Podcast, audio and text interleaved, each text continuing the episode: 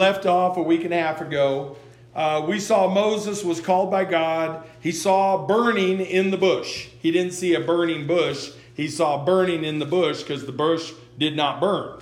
The bush was not being consumed, but there was fire in the bush.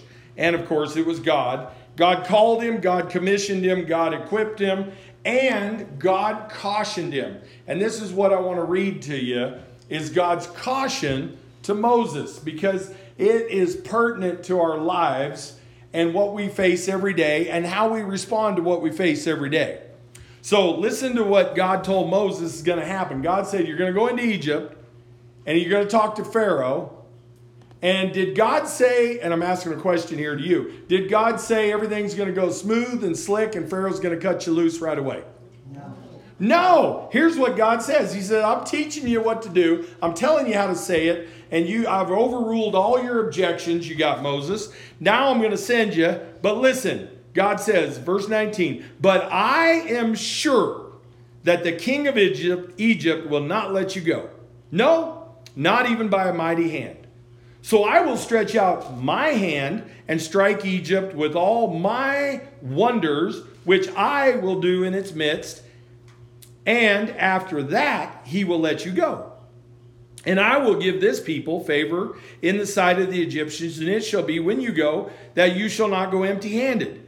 But every woman shall ask of her neighbor, namely of her who dwells near her house, articles of silver, articles of gold, and clothing, and you shall put them on your sons and your daughters, so you shall plunder the Egyptians. So, um, how did God set Moses? He says, I'm calling you to do a job. Go talk to Pharaoh, tell him, let the people go. And uh, but then God tells him immediately, before Moses ever leaves the burning bush, the burning in the bush, God tells Moses it's not going to work. Everything you say is not going to work. Remember Moses' objections? Who shall I tell him is sent me? What shall I tell him your name is?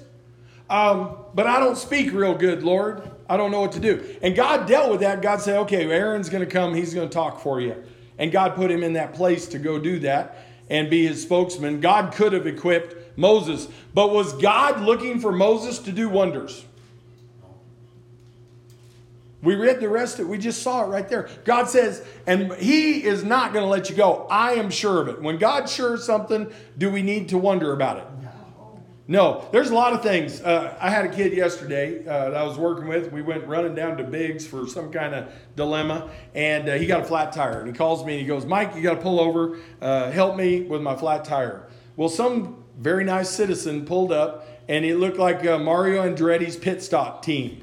His pickup truck had all the tools. He goes, I got a, a, a pump jack, floor jack, I got an impact gun. Hey, let me help you out. And he grabbed his floor jack. Have you ever watched the Indianapolis 500? The dudes jump over the wall and they got that car jacked up, tires changed in about 30 seconds. Well, this guy was headed that way. He wasn't quite that talented though. So he stuck the jack underneath the control arm under the right side of the rear axle, but it's a piece of stamped metal. And he just started jacking it up. And unfortunately, that control arm started to bend. And now this is a car that my partner deputy, you know, goes 120 miles an hour in. You don't really want to have uh, the geometry fiddled with that much. But the guy was being super helpful. You know, he was doing it. and it just wasn't working out real well. He had the right motivation, he had the right attitude, he had tools, he had the right tools to actually do the job, but he didn't get everything right. See, Moses is equipped. God said, I'm giving you a staff. I'm giving you the words to say. I'm telling you to go with the right uh, power behind you, but everything you do is not going to work out real well. So my partner was just worried to death. He's like, "Oh my goodness, I'm gonna get, I'm gonna get in trouble. They're gonna yell at me. Uh, that's bent." And so he had to tell his sergeant, and his sergeant will say, "Send me a picture." So he sends him a picture, and he's like, "Oh, Mike, what do you think?" And I said, "Listen, it is not good. The geometry has not changed. You'll be okay to drive home, drive back to the shop, but take it to Public Works and they'll fix it. And it's no big deal. And he's like, Oh, I don't know. I don't know. I don't know. And so he got there. So I went and I looked on the internet. Guess how much that control arm cost for the right rear of a 2019 Chevy Tahoe Patrol Interceptor? $27. He was so stressed for the $27. And I showed him, and you can buy one for 36 if you want the higher price model. But it's the same one. You can get the same thing. And uh, it was interesting because uh, to me, he just wasn't sure of himself. We often are not sure of ourselves. God has commissioned and called every single one of us. He's given us His Holy Spirit's power. He's equipped us. He sent us out. But God cautions us through His Word. And, and I think we'll, we'll talk about a little bit further. God says, hey, it may not work. You may tell people, and they may not accept it. But guess what? That's not on us. Because it's God who does the saving. Did you notice? It was God who said, after you fail, after Pharaoh fails to let him go, here's what I'm going to do. And if you, you like personal pronouns, you go through those next verses and circle where God says, I will. I will. I'm gonna. God does the work. God whoops Pharaoh. But God used Moses to go talk to him first. Even and he told him it's going to fail. So if you're Moses at this point, God's told you he's going to fail. So you can just kick back and just go with it, right? You think that's what Moses did? No. No, he didn't do that at all. So we'll see. Moses knew God's plan. We know God's game plan. And Jesus is coming again. That's God's game plan. And Jesus wins. And he has the ultimate victory. Every knee will bow, every tongue will confess. We know that. So why do we get worried when people come against us when we're talking about the things of God? We know the end of the book. It's not on us to make it happen. It's God that's going to do the work. And Moses had to learn this lesson. It took him 40 years to get it right. So I don't know if you got 40 years left or I got 40 years left. But see, God wins. Sin and death are defeated for eternity. But Moses, uh, you know, he, he's ready to go. He's just like us. He's a human. Let's go down chapter 4 real quick. He goes up to his father in law. And uh, verse 18 Moses went and returned to Jethro, his father in law, and said to him, Please let me go and return to my brethren who are in Egypt and see whether they still are alive. And Jethro said, Go in peace. And what's interesting is that God reminds him again how things are going to go. Uh, and then it's verse 21. So this is the second time God is telling Moses he's going to do a job with guaranteed failure. Verse 21 The Lord said to Moses, When you go back to Egypt, see that you do all those wonders before Pharaoh, which I have put in your hand. But I will harden his heart so that he will not let the people go. Now, my first human response is when I hear that is like, okay, well, what if I just don't go at all and you just skip ahead to the end? I mean, brothers and sisters, wouldn't you like that? If God just skipped all this garbage going on, all the unrest and the Antichrist and tribulation, wouldn't you be just happy if God just skipped all that stuff? Why are we here in this time? Why are we here now? What are we supposed to be doing? If let's just skip to the end and get to the, the river running from the throne of God and the leaves of the tree of life to eat for eternity. Why can't we just skip? No, I, doesn't sound good? No tears, no sorrow, no sadness, no sickness. Doesn't that sound good? Let's just jump ahead. But sometimes God brings us through the journey for a reason. He's going to take Moses through the journey for a reason. He takes us, and the psalmist said it in Psalm 23 Yea, though I walk through the valley of shadow of death. Well, the only reason he knew there was the shadow of death is because the light of Christ was there to create a shadow. The death is just a shadow. But see, in our lives, we're going to walk through some of those troubles. We're going to walk through some of those times. So let's go down to verse 27 of chapter 4. And the Lord says to Aaron, I want you to go meet Moses in the wilderness, go meet him. So he went and met him on the mountain of God and he kissed him. And that's not a weird thing. They're brothers. That's the Middle Eastern, you know, give him a kiss, hello, goodbye. So Moses told Aaron all the words of the Lord had, who had told him all the words of the Lord who had told him, sent him, and all the signs which he had commanded him. Then Moses and Aaron went and gathered together all the elders of the children of Israel.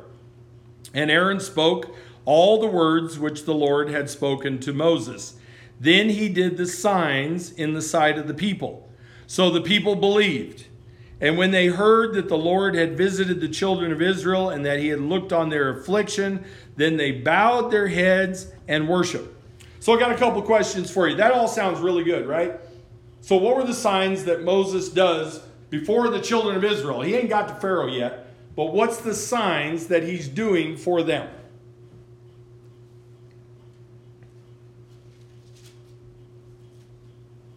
Yeah, I think back to last time we were together, or your memory of Bible study.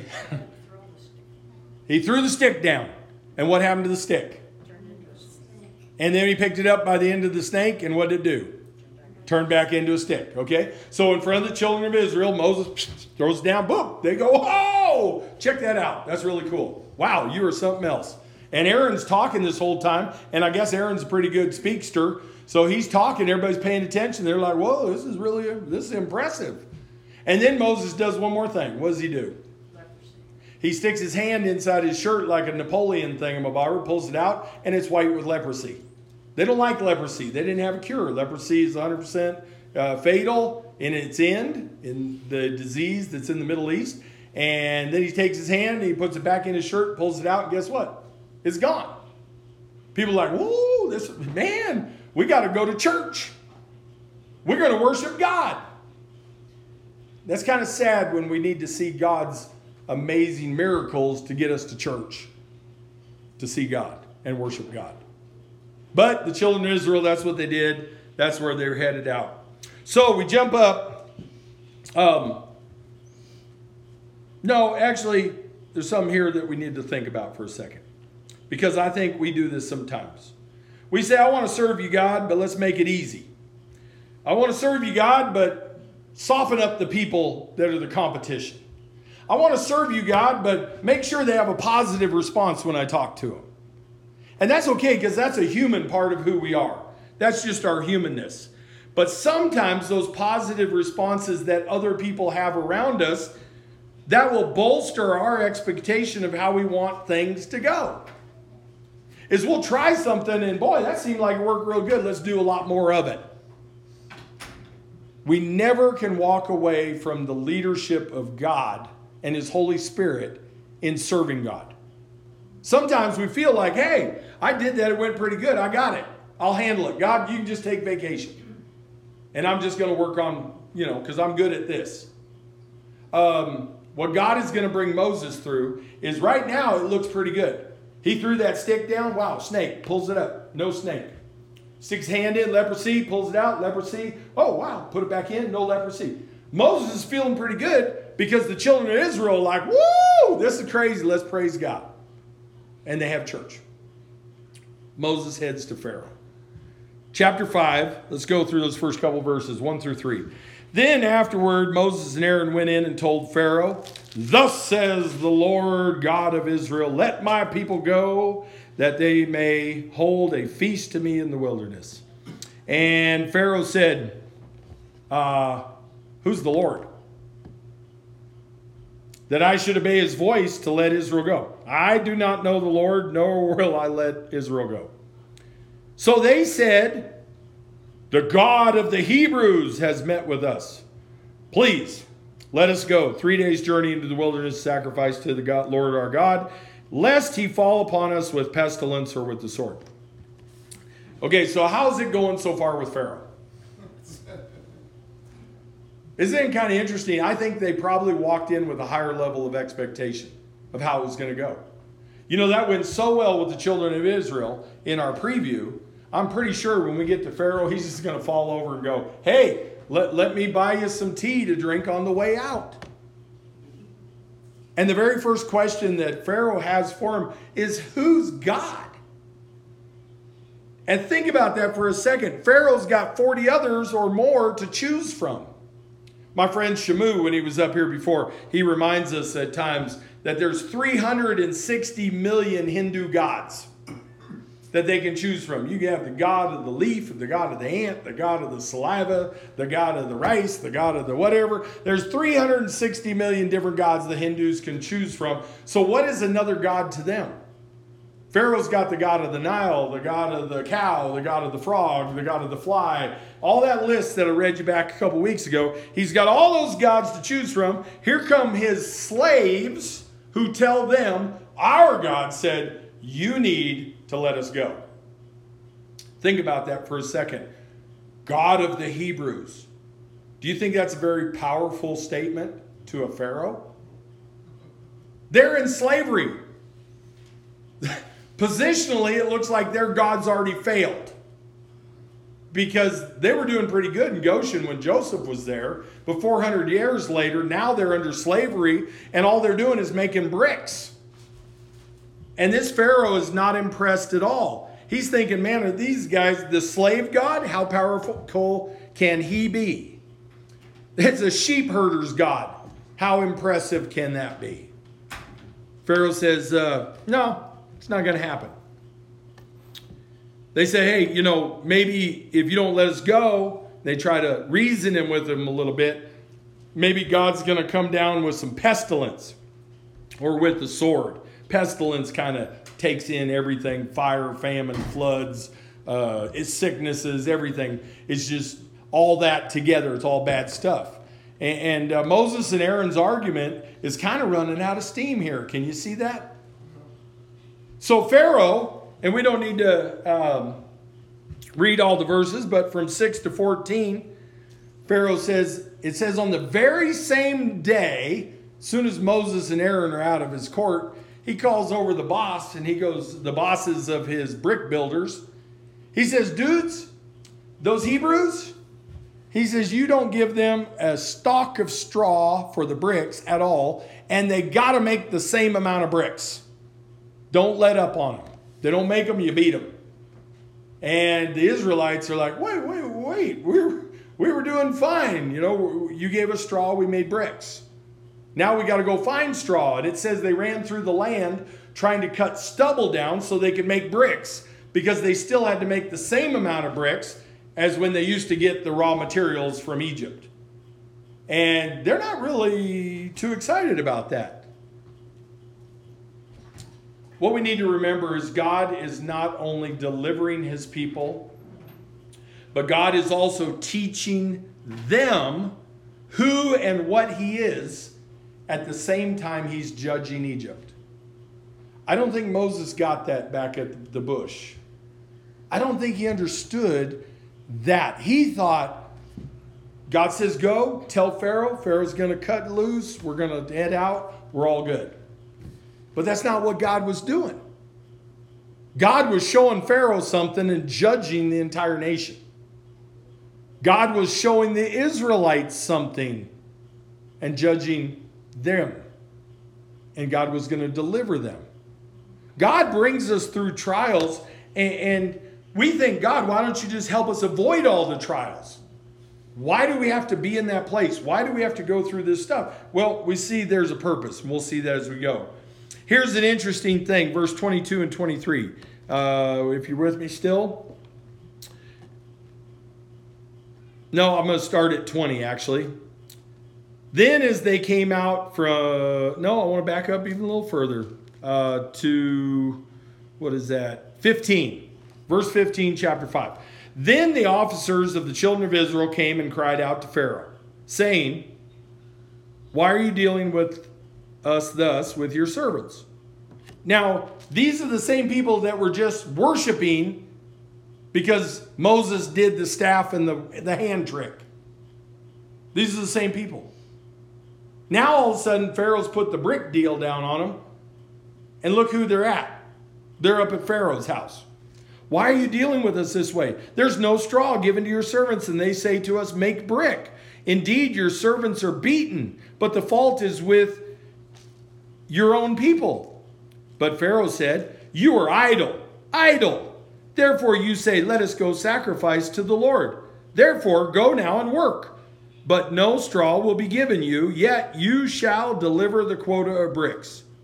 And the officers of the children of Israel saw they were in trouble. Duh.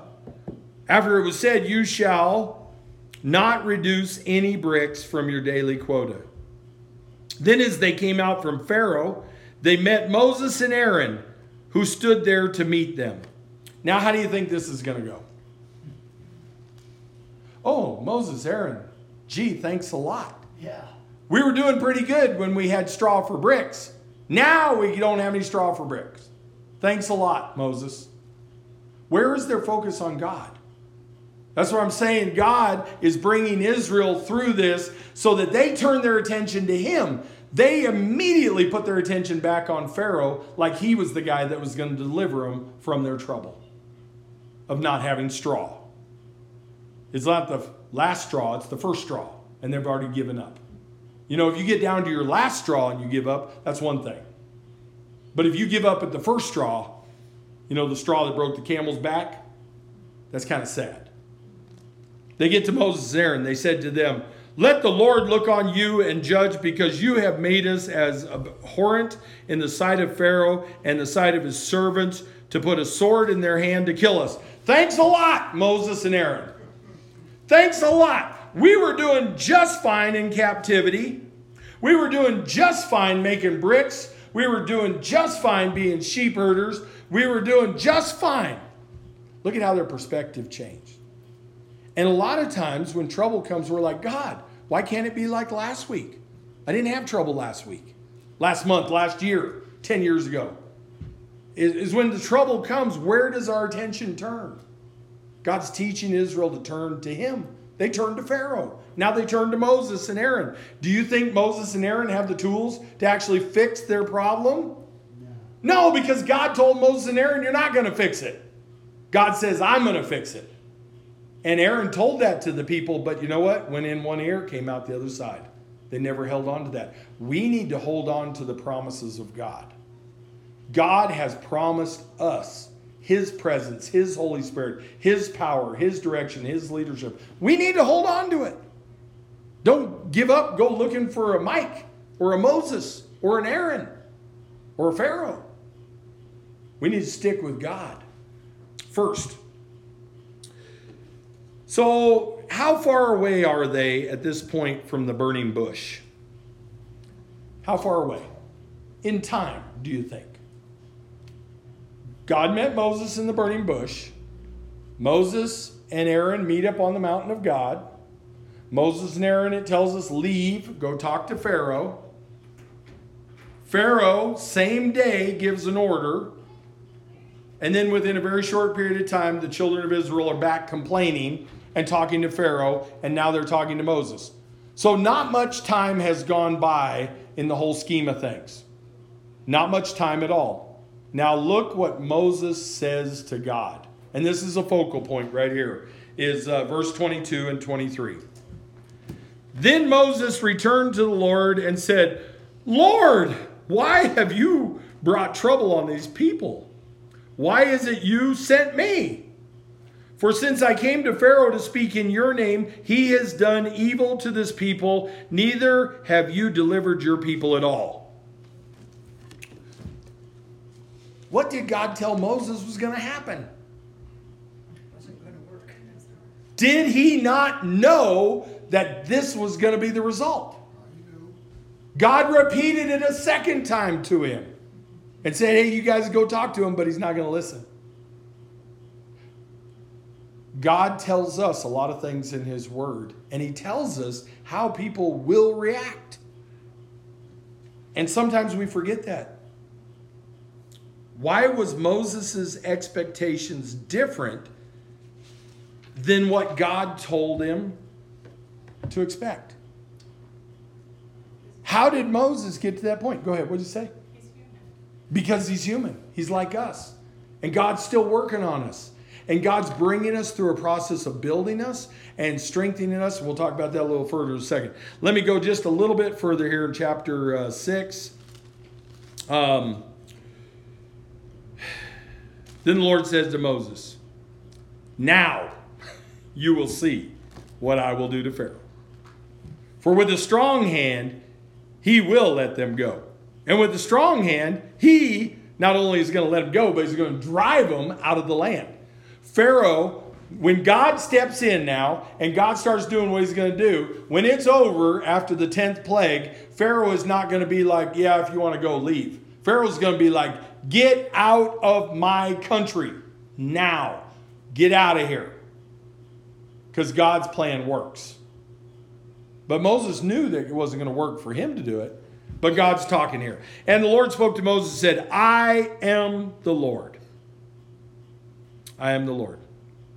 There's the first thing we got to remember in our lives is we are not God.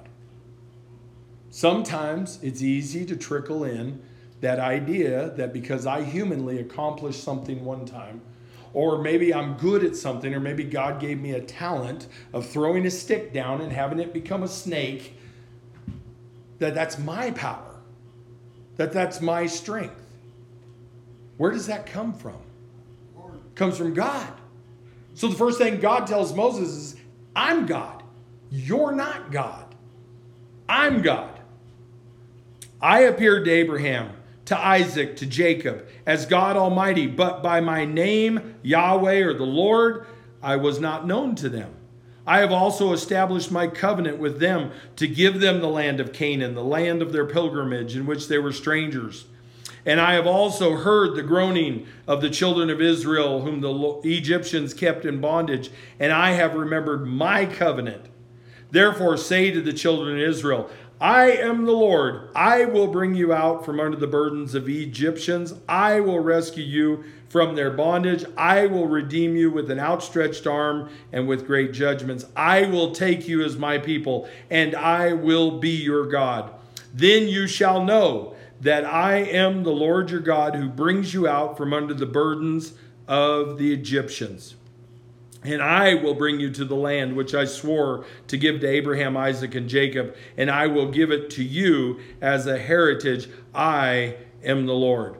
Did you catch that part? He said there, then you shall know.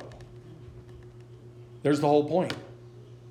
Is you're going to know God did it. It wasn't Aaron, it wasn't Moses, it wasn't Pharaoh, it wasn't uh, some crafty plan. It wasn't great oratorship. It wasn't magic tricks on the ground. It was none of that stuff. It was God doing it. And everybody was going to know. The children of Israel were going to know. They were going to know that it was God that did it and it wasn't Moses. Moses was going to know that it wasn't him. And it's already settled in, I think, by this point, is that the very first day it didn't work out real well. The very first time he tried to go talk, it just didn't work out. He showed his tricks, it didn't work out. Is he's going to know as well that it's God that did it. How quickly we forget sometimes. Moses uh, tells God almost immediately, hey, they're not going to listen.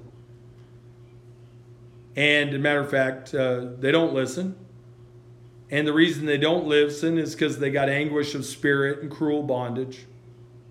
And God says, now start over. Go back and talk to Pharaoh. And Moses immediately has an excuse, verse uh, 12. Moses spoke before the Lord, saying, The children of Israel have not heeded me. How then shall Pharaoh heed me? For I am un, of uncircumcised lips. And God sends him on in, and we'll see further how that goes. Moses complains to God, Nobody's doing what I say. Why did Moses expect a different reaction? Because somewhere along the way, Moses got confused about who was doing what. Moses got thinking that he was in charge of doing it rather than God was in charge of doing it. And that can happen to us very simply sometimes. We need to remember God saves people, we don't save anyone.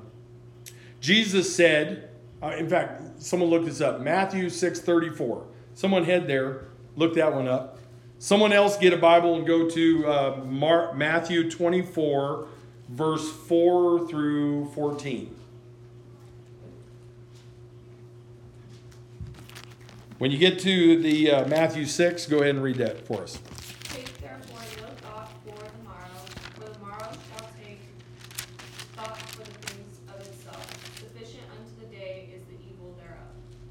This is a huge challenge for us as humans. And uh, I dare say that everybody in this, everyone in this room, has at one time or another laid in bed thinking about tomorrow. How am I going to take care of something? How am I going to fix something? What am I going to do? We've even started before we ever got to bed. And we're worried about tomorrow. We're worried about the next day. We're worried about next week. What are we going to do? What are we going to do? Jesus says you need to live today. You got today. And you know why you got today? Is because God's with you. Because His power, His Holy Spirit will lead you through today. You don't need to worry about tomorrow. When you get to tomorrow, tomorrow's there. When you deal with tomorrow's trouble, it'll be there. Deal with it then. Trust God for today. Trust Him right now where you are. When you give up sleep because you're worried about tomorrow, you've taken it from God's hands and you put it back in your own. You're doing a Moses. Don't do a Moses. God's told you already, He'll be with you. He'll never leave you. He'll never forsake you. You can trust Him. The psalmist said, I will lay me down to sleep in peace. Is we got to learn how to lay those things at the foot of the cross. We got to learn how to give those things to Jesus and to let them go. You can't fix it tomorrow when it's today. Jesus said, right now is what you need to think about. Right now. Let's go on to the next one. Let's see how this goes in a bigger. That's today. That's us. That's right now in the moment. Who's got Matthew 24? Go ahead, Kathy. 4 to 14. 4 to 14. And Jesus answered and said to them, Take heed that no one deceive you. For many will come in my name, saying, I am the Christ, and will deceive many. And you will hear of wars and rumors of wars. See that you are not troubled. For all these things must come to pass, but the end is not yet. For nation will rise against nation, and kingdom against kingdom. And there will be famines, pestilences, and earthquakes in various places. All these are the beginnings of sorrows. Then they will deliver you up to tribulation and kill you, and you will be hated by all nations for my name's sake. And then many will be offended, will betray one another, and will hate one another. Then many false prophets will rise up and deceive many. And because lawlessness will abound, the love of many will grow cold. But he who endures to the end shall be saved. And this gospel of the kingdom will be preached in all the world as a witness to all the nations, and then the end will come. So, what you just heard, what God wrote to you in His Word, is just like when God spoke to Moses at the burning bush. He told him what's going to happen. God's told, told us what's going to happen. I find it interesting at work. I'll be sitting there and the fellows come in and, and man, oh, there's going to be a war. There's a civil war and Israel's getting bombed and the Hamas this and that. And worry, worry, worry. Everyone's worried. Don't fret. It's going to happen. We just read it. We just heard it. Jesus said there's going to be wars and rumors of war. He also said that they're going to take you and they're going to beat on you. They may even kill you. But the gospel will be preached throughout the entire world. It's going to happen. It's going to get done. Just like in Egypt, God's going to deliver his children, and he did. It's going to happen. It's a reality we face. So, why do we give any focus? Why do we give any time to worrying about things that God said are going to happen? And He said He will be with us. Why do we give it any time? We're just doing a Moses. We don't need to. It's wasted energy, it's wasted time. Is the things that are going on in our country now, the judgment that is coming from God in our country right now, is we don't need to fret that. God's got it handled. You say, but there's, I, I can't see my way through the sea of confusion around me. Well, God parted the Red Sea for Moses. He didn't move Moses around the sea, he just made a way right through the middle of it. So when you see the world around you and you say, man, this is confusing and this is an obstacle and I don't know what I'm going to do, I don't know how I'm going to get through life, is remember, God is the God who parts waters. God is the God who showed up for Israel and had the pillar of cloud and the fire and led them day and night. Told them where to camp, told them where to walk. Told them when, told them how. Can we trust God? It's really what it comes down to. Can we trust God? Are we willing to trust God? God's the one who saves people. I'm going to read out of 2 Timothy here real quick. Uh, this Paul um, gives us a little perspective on life and the things that he uh, endured. Uh, 2 Timothy chapter 2, starting with um, verse 8. Remember that Jesus Christ of the seed of David was raised from the dead, according to my gospel, for which I suffer trouble as an evildoer, even to the point of chains. But the word of God is not chained. Therefore, I endure all things for the sake of the elect, that they also may obtain the salvation which is in Christ Jesus with eternal glory. This is a faithful saying. For if we died with him, we shall also live with him. If we endure, we shall also reign with him. If we deny him, he also will deny us. If we are faithless, he remains faithful. He cannot deny himself. Remind them of these things, charging them before the Lord not to strive about words to no profit, to the ruin of the hearers. Be diligent to present yourself approved to God, a worker who does not need to be ashamed, rightly dividing the word of truth. But shun profane and idle babblings, for they will increase to more ungodliness, and their message will spread like cancer. We're in that world right now. We're in that time where the message of Babel, the message of, of profane words, of garbage and ungodliness is increasing every single day around us, all around us. But God told us it's going to happen. So we don't have to be shocked when it does. We can be ready to go through, but it's not about us. Paul said, "Hey, if I even go to jail, if I if I'm going to jail because of the cause of cause of Christ, remember this, the word of God's no one can chain the word of God. I might get chained up in this body, but nobody's restraining God. And God gave us the story of Moses in Egypt and the deliverance so that we'd understand that God says something, he means it. And he's going to show up and he's going to do it and it's going to happen. Uh, in Second Corinthians chapter uh, 1, Paul gives us even a little more perspective on the situation because Paul, just like Moses, was human, just like us. He's human.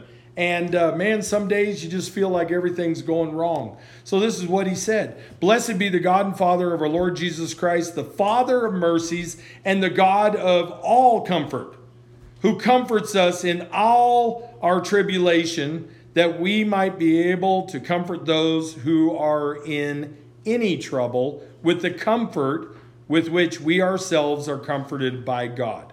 So I don't know if you caught the intricacies of the English language there, but the Father of mercies and the God of how much comfort?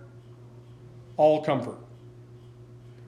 Who comforted us in all of our tribulation all. That word is there again. That means everything, right? It's all inclusive.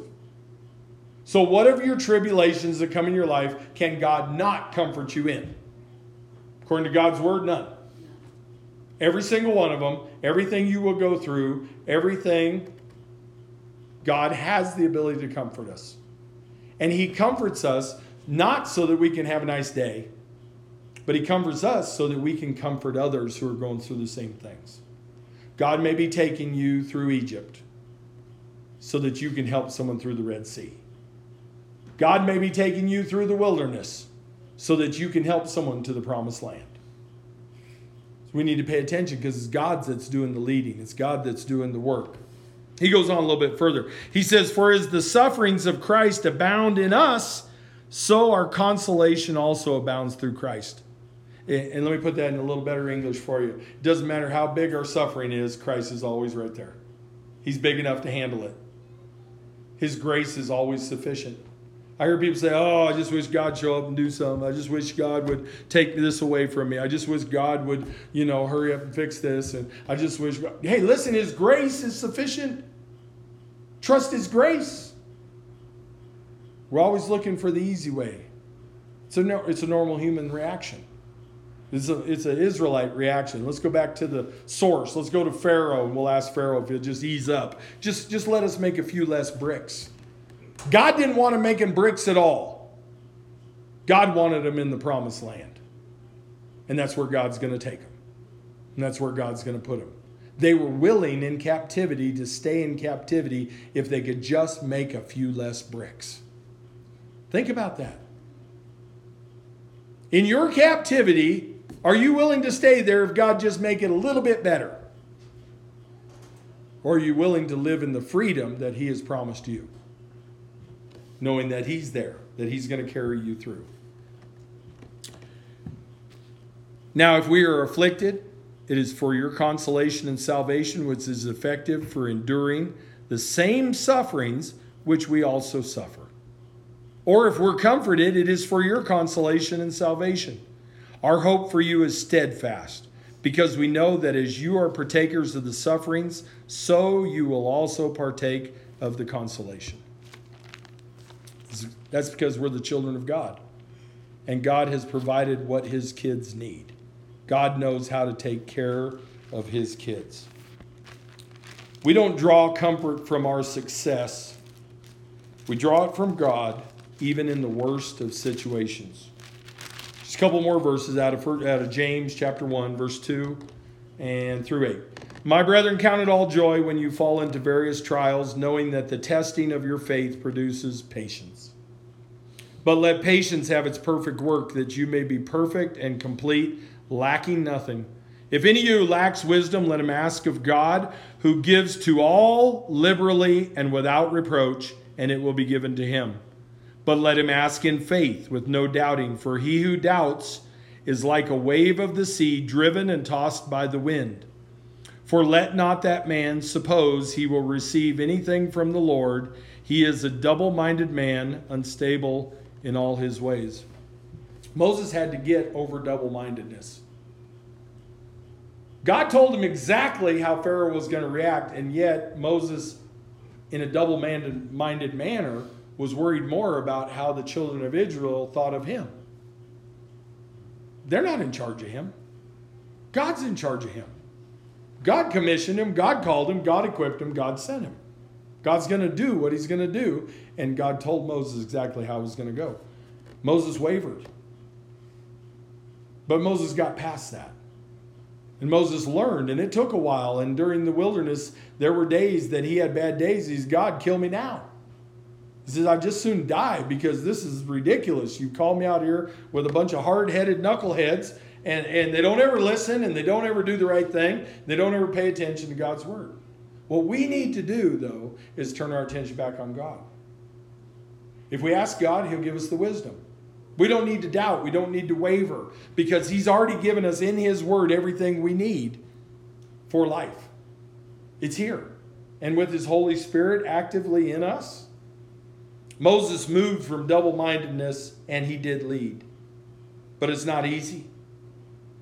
It takes work, it takes trust, it takes focus, takes integrity to be willing to do the right thing even when no one's looking, is to believe, to know that God's there with you, not to double mindedly think, oh, well, I'm not here. I told four dudes yesterday, we were having a little uh, discussion. They're pretty rough guys. They had a lot of tattoo ink on, and turns out one of them actually, Callie arrested her first week on the job in Clear Lake, and I arrested him about a month and a half ago. And uh, he was actually very kind and thankful that I arrested him, which was interesting. But um, we had a, a, discussion, and he says, You know, you're different than a lot of uh, cops that I run into. And I said, Well, I just try to do be the same person I am in this uniform as I am at home with my wife and with my kids and grandkids. And I can't be a different person on Monday and a different person on Sunday. I can't, and I told him I was a preacher, and I said I can't be, you know, a preacher on Sunday and then be out here doing the exact opposite on Tuesday, Wednesday, Thursday, Friday. Can't be that guy. I have to be that same dude. And uh, they all thanked me and shook my hand as we walked away. One of them had a warrant, and uh, he got a piece of paper, and the other fellow is going to trial with me in about a month, and and yet they um, were accepting of their choices that they made and their circumstances, I didn't have to fear them. I didn't have to fear them all. There, a couple of them were bigger than me. But I didn't have to fear them because the God I serve says, don't worry about what man can do unto you. And I trust God. I trust God more than my gun. I trust God more than my taser, more than my pepper spray. I trust God. And if God can do for Moses what God would do and bring the children of Israel out of a hopeless situation, I know God can take care of my life. So I want to trust God. I want to count it all joy when suffering comes. I want to be in that place. Is that I can accept whatever comes and turn to God and say, hey, I need a little more grace. And know that God's going to do that for me. It's not about how great I am, it's not about how great I can do, but it's about the God that I love and serve that saved me. He's where our focus has to be. Let's pray. Father, thank you for your love. Thank you for the opportunity today to dig into your word, to see a little bit about Moses' life. And uh, Lord, I pray your Holy Spirit would just take whatever we've uh, gone over and what needs to be heard, cement that. What needs to be tossed out, Lord, take it away. Praise you. We love you.